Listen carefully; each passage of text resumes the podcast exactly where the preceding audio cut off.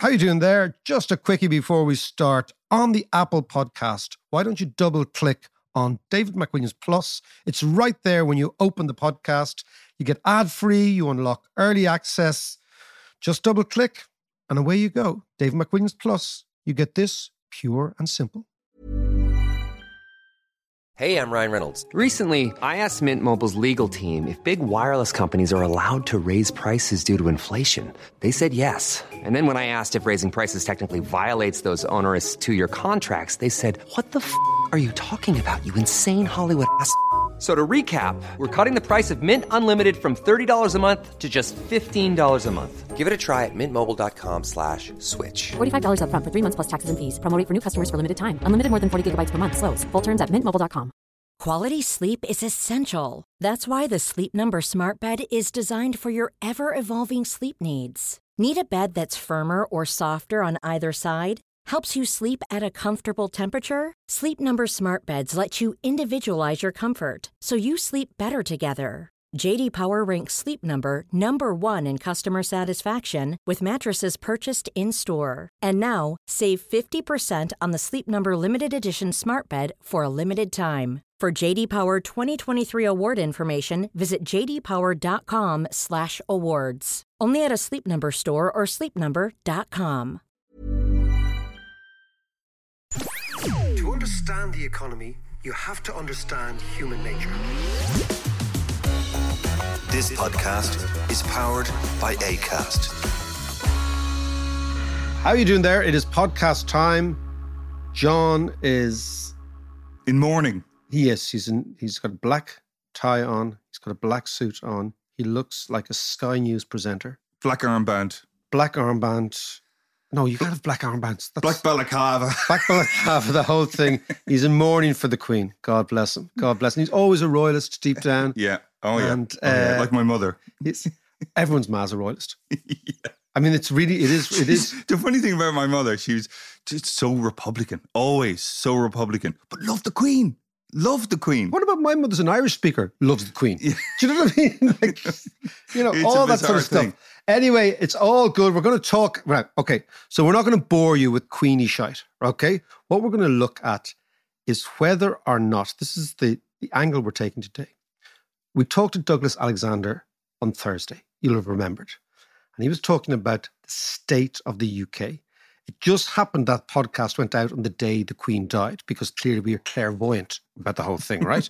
okay. Finger on the pulse. Put finger on the pulse. But or what, the lack of pulse. like finger on the no pulse. But what we're actually going to do, what we're actually going to do, oh, sorry. That's such bad taste. we're actually going to do is we're going to intro with the Smiths, the Queen is dead, and then no, we're not. What we're going to do is we're going to look at the impact of the death of Queen Elizabeth on the UK because the UK at this moment needs a leader. It needs healing. It needs a figurehead. It needs somebody that they can believe in. Bizarre as it is for us born in a republic, many of them did and do respect the royal family, believe that it's a sign of permanence. We're going to talk to Andrea Catherwood, John, who, you, who, as you know, our old mate from Indeed. Belfast, always very, very good, incisive views on the United Kingdom. Andrea is coming to Kilkenomics. I have spent the whole week putting together the Kilkenomics program. Good man. It is I'm fantastic. really looking forward to it actually this Yeah. year. No, it'll be really, really good. So, Kilkenomics tickets go on sale Wednesday. However, if you are a Patreon, you get the first dibs on Tuesday. Okay. And these tickets sell out quickly. So, the only way you can guarantee getting a ticket is sign up on Patreon. Give us a few names. Well, oh, you know, obviously, you know, we got our old friend Nassim Taleb is back, Right. you know, and actually Grumpy man. grumpy but very brilliant, very Yeah. brilliant. Well, we've loads of names. We'll announce them all next week. Okay. Okay. That's fair enough. but That's fair let's enough. go. Let's go now. Talk about the significance of the Queen dying. But you know, the, the amazing thing, what I was thinking about is the economic boom for the UK because there's now, and for China, by the way, but for, for a start, they're going to have to reprint all of the currency, All the tea towels. all the tea towels, all the, the stamps, all everything is, is going to change. And that's a you know, No, it's a that-. It's, it's, that's a big uh, operation. That, but also it's a huge boon for China because China make all the fucking tea towels. They do, and all the trinkets. mugs, and and all the rest. Well, they don't make the mug that we have, right? We have a Queen Elizabeth mug, right?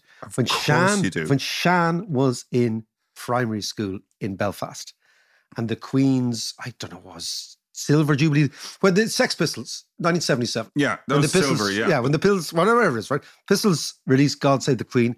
Shan and all her class got Queen mugs, right? yeah, yeah. And we still have them, right? And it's up here, and we always In res- pride of place. We know, no, we reserve it for anyone I know who's a proper Irish Republican who comes in for a cup of tea. We say, "There you go, in your Queen mug." So we have one of those. We have one of those, right? It's pride of place only for Republicans, Yeah. only for nationalists. If you're coming to the house, you get the Queen Mum mug. No, not the Queen Mum, the Queen herself, right? Okay. But let's go to England and now talk to Andrea Catherwood about the significance constitutionally of the Queen dying and what comes after it. Now, one of the biggest, and I would say a serious Kilkenomics recidivist is Andrea Catherwood. Journalist, commentator, presenter, the whole shebang. She'll be down in Kilkenomics, but she is on the line now from London. I want to talk about the death of the Queen. The Queen is dead, as Morrissey would say, but the impact of the death of Queen Elizabeth on the Constitution in the United Kingdom. Andrea, how are you? I'm good, thank you. Good to speak to you, David. What do you think? Okay, does this have a material impact, not now, not next year, but in general, on the UK constitution issues? Let's talk about Scotland and talk about Northern Ireland. Yeah, it's it's really interesting, isn't it? Because this is really about Britain's sense of itself. You know, I think to many people in Britain, they almost feel that this could be a different country without the Queen. And, you know, in some practical sense, of course, that's going to be true. You know, sterling's going to look different. You know, the money's going to look different. Stamps are going to look different. The national anthem has changed. You know, we know in, in when we're talking about Ireland and, and the possibility of a new Ireland, how things like, you know, how symbols like money and the national anthem are, are really important. And that's that's going to change in, you know, in the UK right now because there is a new head of state.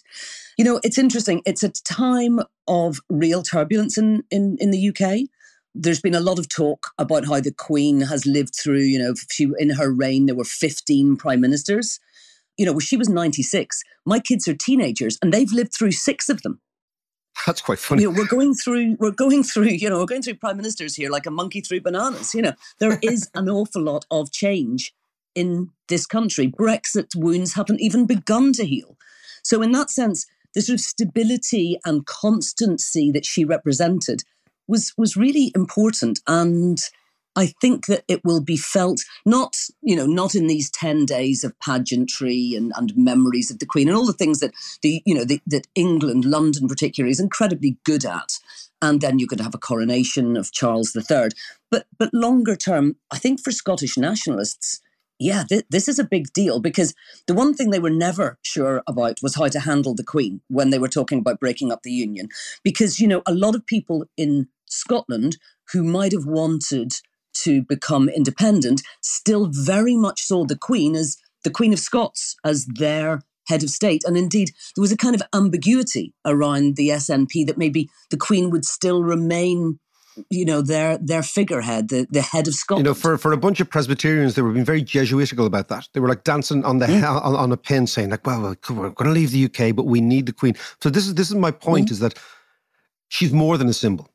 She's more than an individual. She symbolizes a UK that may be, as you say, passing, and that gives mm-hmm. nationalists of all hues an opportunity. Absolutely. I mean, you know, particularly if you think about the Commonwealth, for so many people outside of the UK, the Queen was much more than uh, than a person, than you know, th- than one monarch. She was the monarch. You know, even Emmanuel Macron, you know, from a republic, said she was your queen. To us, she was the queen, and she'll be with us all forever. And she's gone. You know, so I I, I wonder. I think the effect on the Commonwealth will be huge. You know, countries, I think it's already been mentioned in New Zealand, a, country like Australia will undoubtedly change. The likes of New Zealand, the likes of Australia, where republicanism, hmm.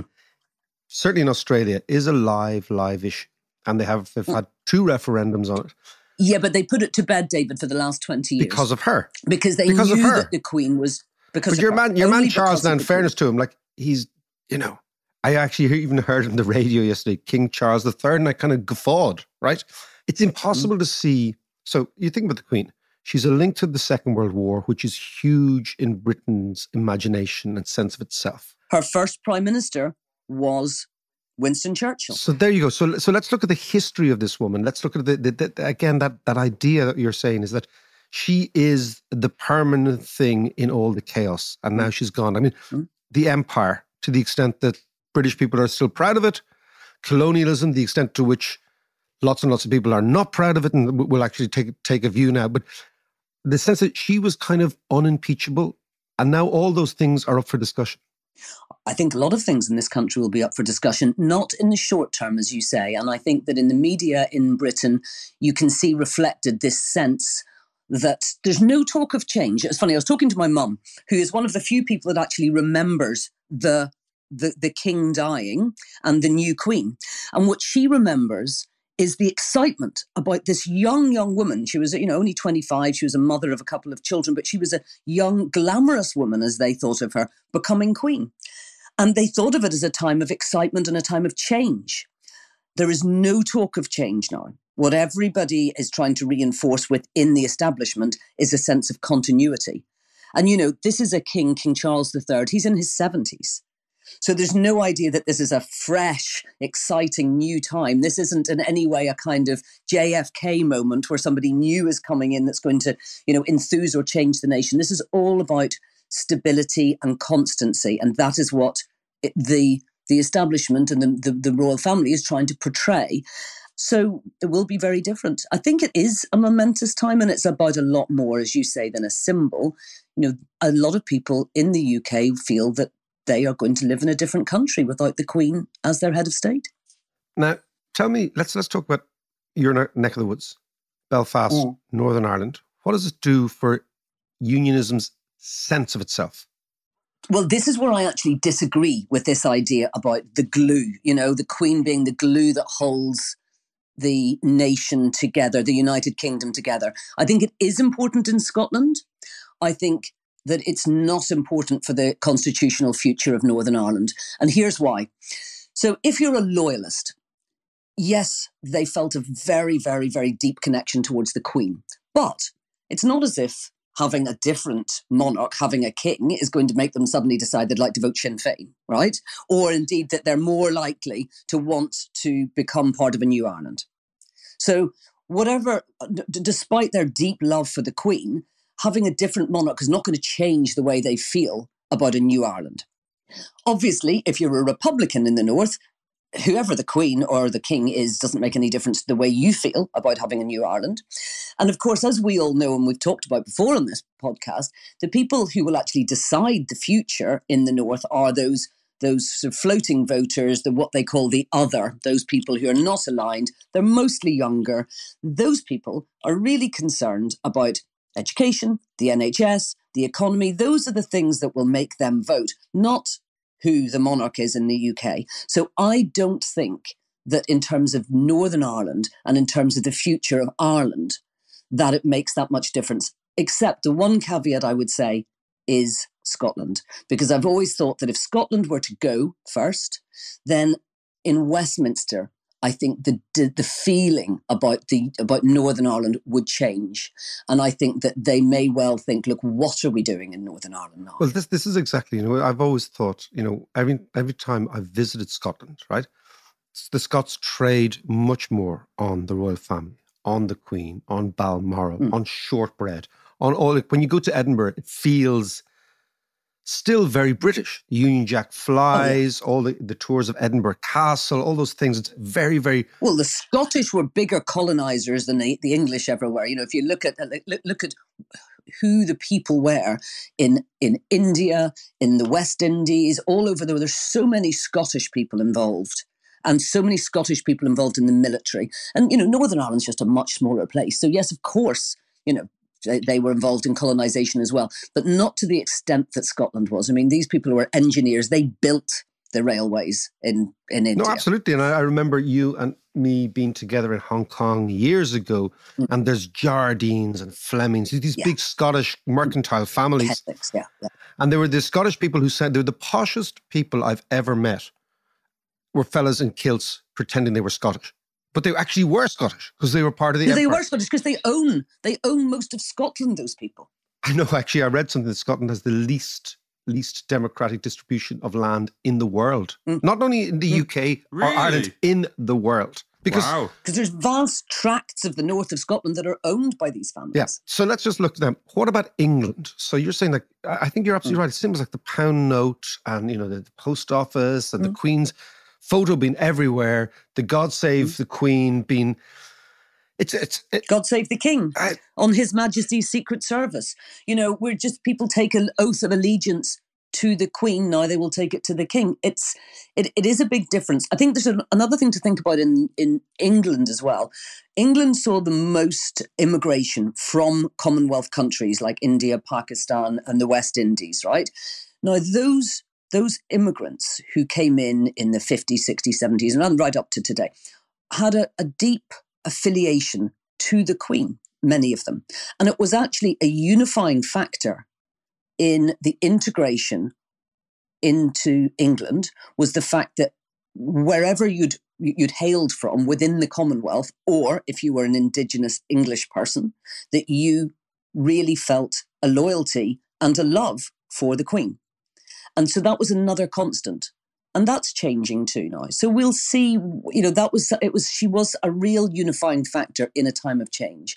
So I think in England, it will change England's sense of self. And, you know, we've got a brand new prime minister here, brand new.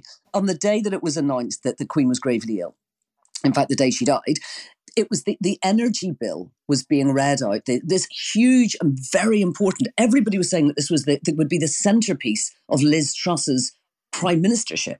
Was going to be what she was going to do about our soaring energy costs. You know how we were going to cope with that. Now, of course, that's not in the news at the moment because there is only one story in the news in the UK, but none of that's gone away. So, you know, people are still trying to cope with an absolutely appalling energy crisis here.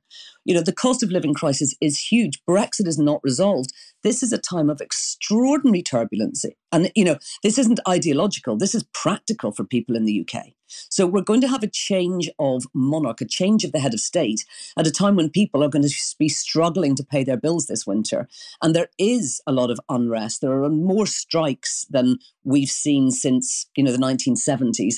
There is a real feeling in this country of turbulence. So I'm not saying that there would ever be a good time for the Queen to die, but on in the sense that this is a very, very difficult time for the nation, you know, this adds a huge amount of uncertainty to already very turbulent times. So, can I ask you about? I mean, uh, we live in a republic.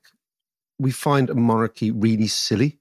I mean, it really looks very silly. It looks very anachronistic. It looks very archaic. It reinforces the class system because a family sit on top of a social structure. It's weird when you live in, in a republic. It actually, you forget that living in a republic does impact on your worldview profoundly because it's reinforcing you're a kid and all that sort of stuff, right? So monarchies seem certainly the British monarchy. So you've got the Dutch monarchy and the Norwegian monarchy and even the Spanish hmm. monarchy. Even the king abdicated the other day because he was corrupt, right? But he fecked hmm. off. Okay, you have the Belgian monarchy. You have, a, you have a number of these things, right?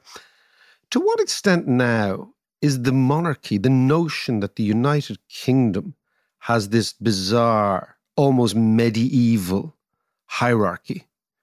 Is that up for grabs too? we're we're about to see, David. I mean, we will see within the next few years.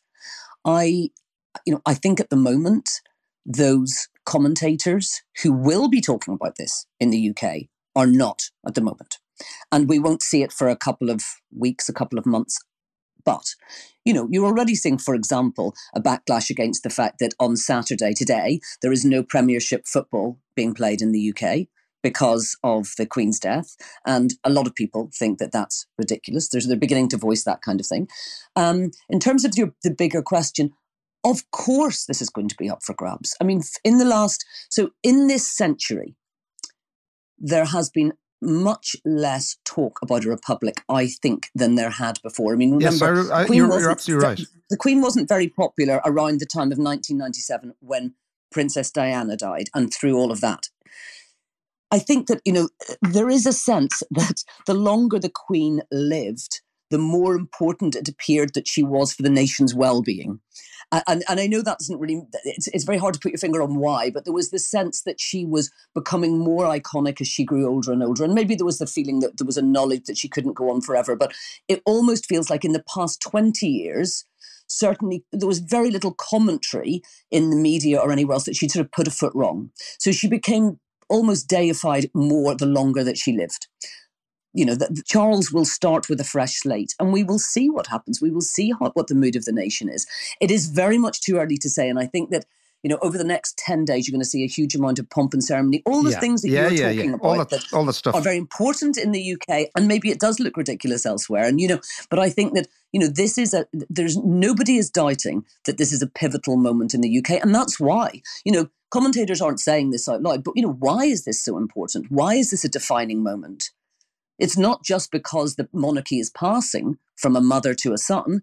It's because the sense of Britain's self may be changing. You know, I think that you know it's it's unspoken. What you're you're, you're articulating what people in Britain are very aware of. They're just not saying it in this moment of sort of national grief. But absolutely, I mean, that's why this is important. You know, it's it's fascinating now because the other thing I think, which is quite interesting, is colonialism, the legacy of colonialism.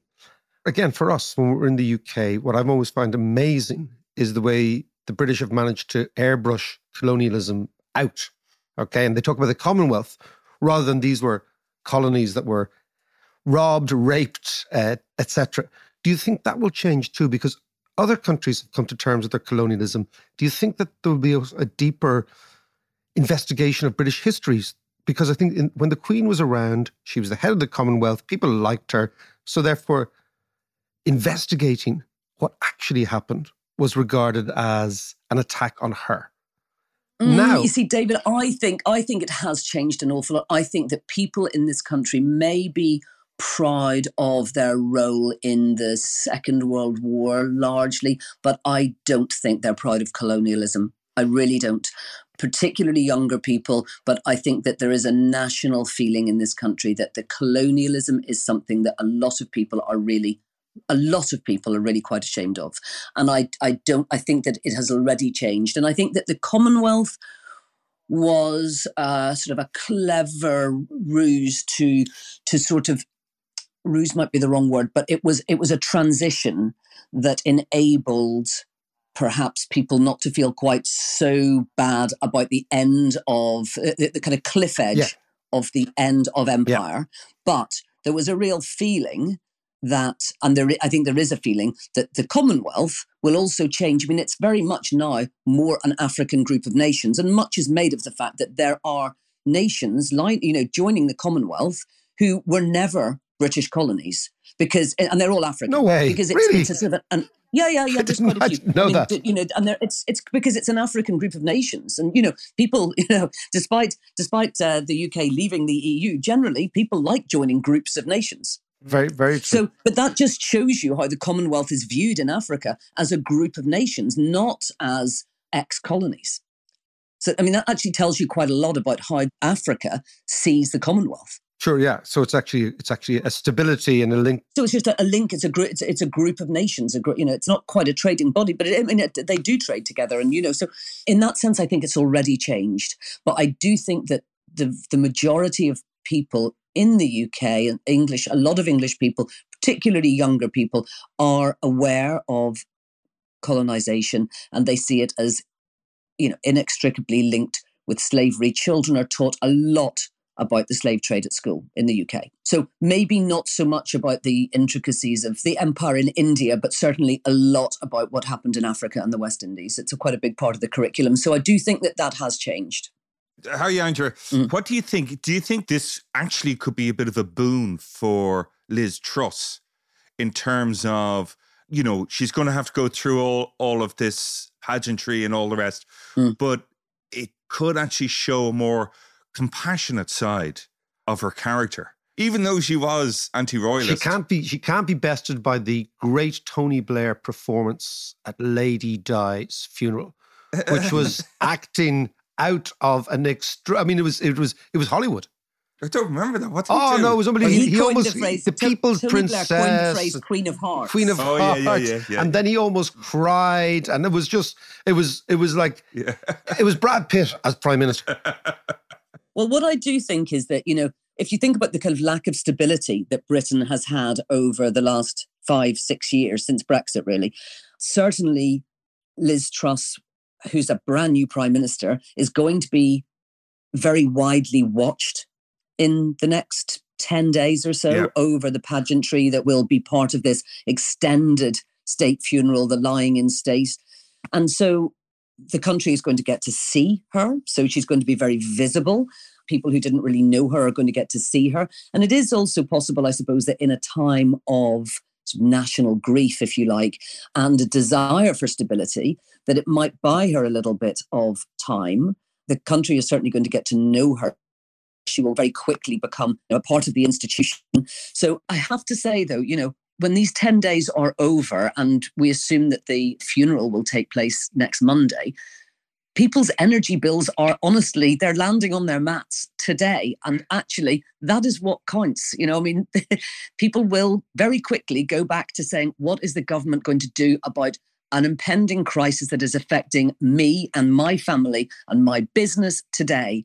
And actually, I think that while, you know, this is a hiatus, Liz Truss's job it has not gone away in any way. And actually, this winter is going to be absolutely crucial for her and for this government and actually for, for, for the whole of the UK. I mean, I, I I think I can't stress enough just what a pickle the UK is in in terms of its cost of living crisis. Andrea, we will leave it there. As always, complete pleasure. We're going to actually talk on Thursday about whether we're going back to the 70s, energy bills, all that sort of stuff. The UK does seem to be slightly further down the road in terms of energy crisis than the rest of us. But believe me, the whole world is facing an energy winter and an energy crisis. On that royal note, Andrea, we will uh, leave it and I'll talk to you soon. David, thank you very much indeed. John, a pleasure as always. Cheers, Andrea. Bye. Bye, Bye. bye. Bye. Cheers. Bye.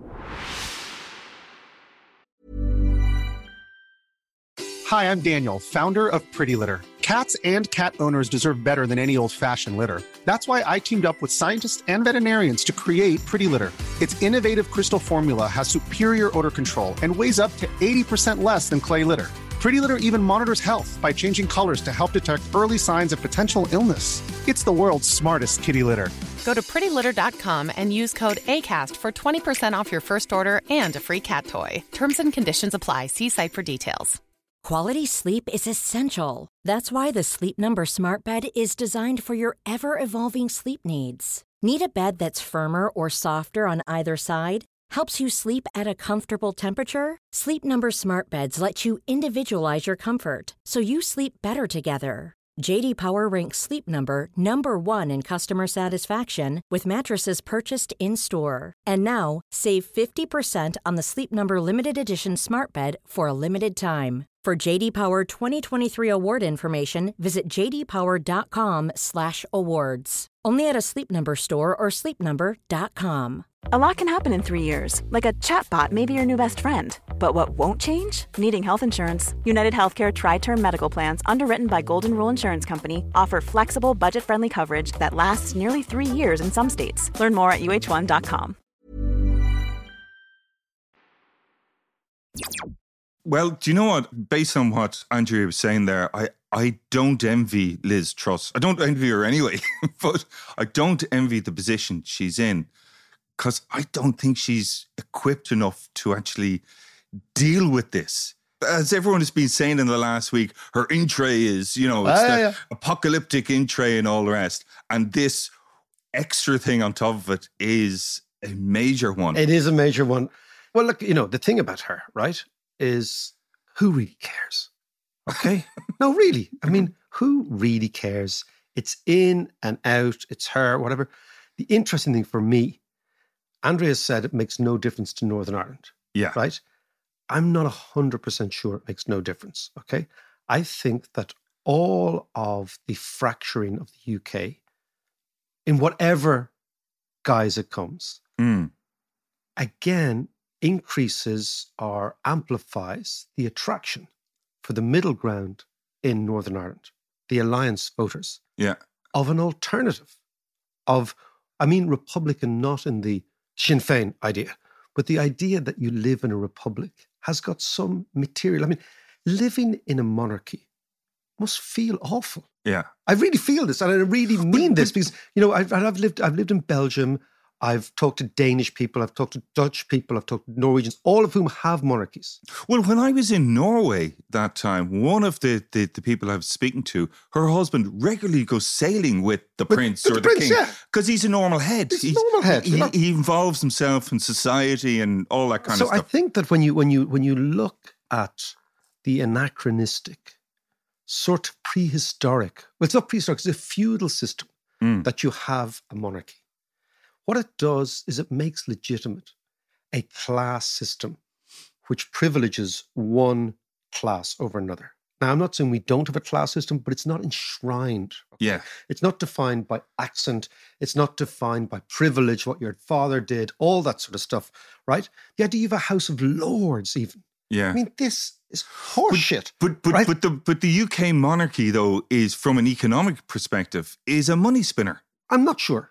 I'm actually not sure that if you take the money spinner, and I'm sure they've, they've got tourism, right? But if you take this is the spin of the royal family, right? The spin of the royal family is we make money, give us money. And we'll walk around in our gilded carriages Yeah. like halfwits. Okay. And they are halfwits, right? Mm. But what it does, and is it, it is it reinforces a system of hierarchy and privilege by identifying it's like a feudal lord. I mean, this is Yeah, yeah, yeah, this is pre-enlightenment shit. Right? I mean, if you think about the the society, look, so we go from feudalism to maybe the Reformation attacking the church. And then we go from the Reformation to the Enlightenment, and we have liberal thoughts and the right of individuals and the freedom of man and human rights. And we move towards democracy and we move towards emancipation of various people. We move towards, you know, one man, one vote. And then the top, you have this bizarre thing was one man, one vote is all right. But this family here, they're totally different. So what I would, uh, what I think will be the upshot of this is that that institution, that infrastructure, will be examined again in the UK, and the notion of UK And around the, the Commonwealth. well, I think I think Australia, New Zealand. I mean, the fact the Canadians have a picture of the English Queen on their banknote, Mm. which is on the Canadian Yeah. dollar, right? What's up with that, JM? That will all that will so that will all change. They're not going to have the Canadians aren't going to have a picture of Prince Charles on their banknote, nor the Aussies, nor the Kiwis, Yeah. right? Yeah. So I think what you're going to see is fracturing. I mean, the Commonwealth. Who who, do you know who came up with Commonwealth? Cromwell. It was Cromwell's idea. The Commonwealth Right. It was the wealth of the commons, right? And he was the new model army before they actually came and knocked the shite out of us and then Yeah. robbed all our land. It was Yes, the common yeah, yeah, no wealth, right? The common poverty, right? But the Commonwealth is, is a Cromwellian idea, right?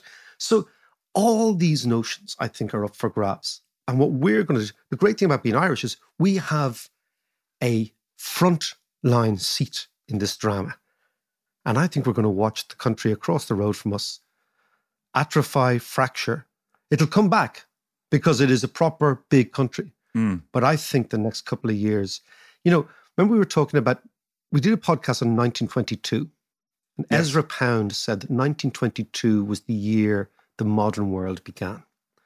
And what he was saying was that everything that went before 1922 was just the echo of the 19th century. So he's saying 1922 is the year the 20th century began. So you've got Soviet Union becomes a, a country, Yep, the yep. Irish state. I know it's big for us, but not for everyone else. Yeah. Mussolini marches on Rome. Einstein gets the Nobel Prize, the beginning of the atomic age, all that stuff. Joyce writes his Ulysses, all that stuff. Yeah. But what he was basically saying is the real, the future begins now. Yeah. And we were making the point that maybe 2022, with the war in Ukraine, all these other areas, the inflation coming back, etc., the end of the pandemic, is the really the year the 21st century begins, right? The new century. Yeah. And everything that went before is basically an echo of the last century, you know, the Cold War and all that sort of stuff. And now we've got to reset everything. Well, as you said before, and you used the phrase before, it's the end of the active union experiment. Experiment, exactly. And now it kind of feels that, that this year, 2022, with many things, plus now confirmed by the death of the Queen, is the beginning of the new world. And just lastly, John, bet you Prince Andrew sweating now. Talk to you Thursday.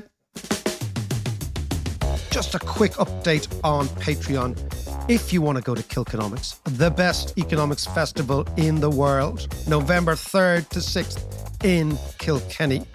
You, as Patreon member, will get first dibs on these tickets and they go extremely quickly. So, Patreon, first dibs, Kilkenomics tickets. No ads, early access, access to all economic courses, and of course, access to the conversation. For myself and John, answer your questions every single week. So, patreon.com forward slash Dave McWilliams. Sign up, all for the price of a pint.